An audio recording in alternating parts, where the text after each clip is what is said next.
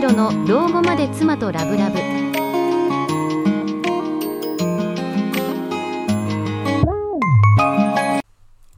はい、皆さんこんばんは、加瀬隆弘です。今日はですね、夫婦喧嘩では相手にも責めさせることが大切ということについてお話しさせていただこうと思いますので、よろしくお願いします。まあ、夫婦喧嘩においてどうしてもありがちなのが一方的な展開ですよね。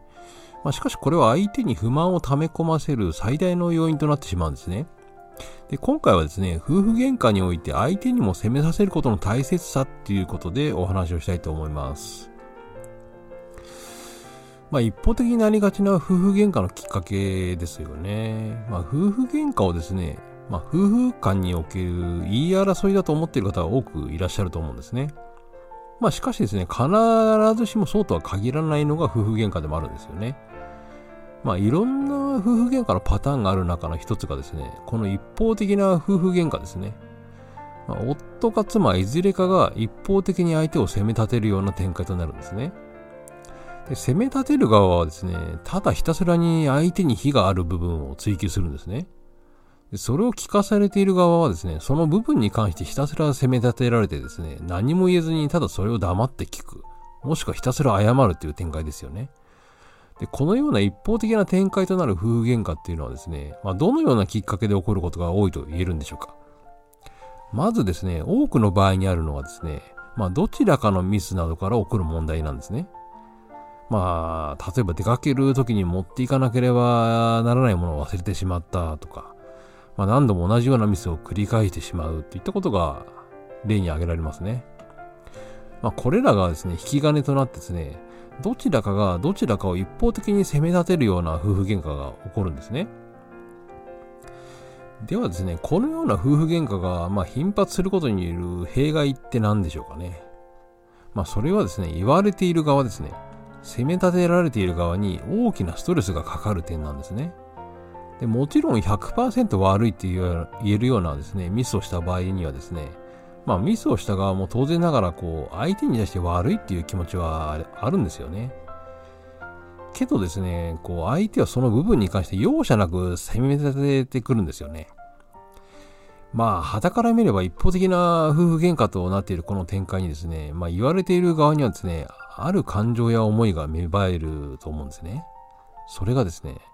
こう、わざとやってるわけじゃないのに、っていう思いなんですよね。悪気があってやっているわけではないことはですね、まあ、すなわち言われなくても分かっていることですよね。まあ、例えば小さい時にですね、まあ、宿題をやらなきゃいけないと思っているところをですね、こう、さっさと宿題やりなさいってこう言われて、まあ、腹が立つ、あれですよね。まあ、ここで大切なのはですね、攻め立てる側も、まあ、隙を見せなくてはいけないということなんですね。あまりにもですね、隙がない夫婦関係に訪れるのはですね、まあ、破綻であるケースが多くあるんですね。まあ、言われる側がですね、あまりにも疲弊しですね、まあ、話し合いもできない状態から回復できなくなっちゃうんですよね。で、夫婦喧嘩がですね、一方的になっているなっていう感じる場合はですね、まあ、しっかりとですね、相手にも責める部分っていうのを作ってあげることが非常に大切なんですね。まあ、いつも言い過ぎているなと思うんであれば、まあ、この間言い過ぎたごめん。まあ、この一言だけでも印象はかなり変わるんじゃないですかね。まあ、それだけじゃなくてですね、こう、相手にもですね、発散させる機会を作るっていうことがおすすめですね。まあ、夫婦喧嘩の際にですね、一方的に攻め立ててしまった側もですね、たまには攻め立てている側が失敗するシナリオを作っておくんですね。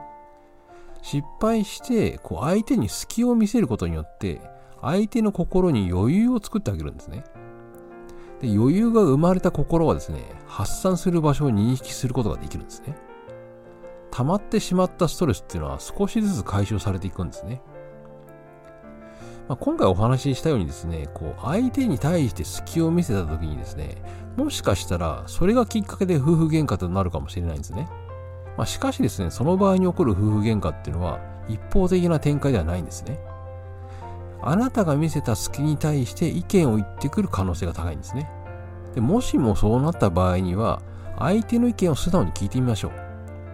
う。いつもは一方的になる夫婦喧嘩ですから、まあ、たまには相手のガス抜きをしてあげるんですね。まあ、それによって相手の心はリセットへと確実に近づくんですね。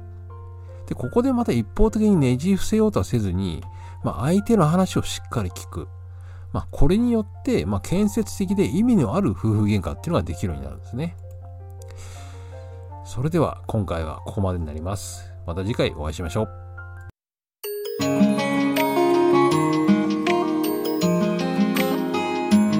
加瀬隆弘の老後まで妻とラブラブ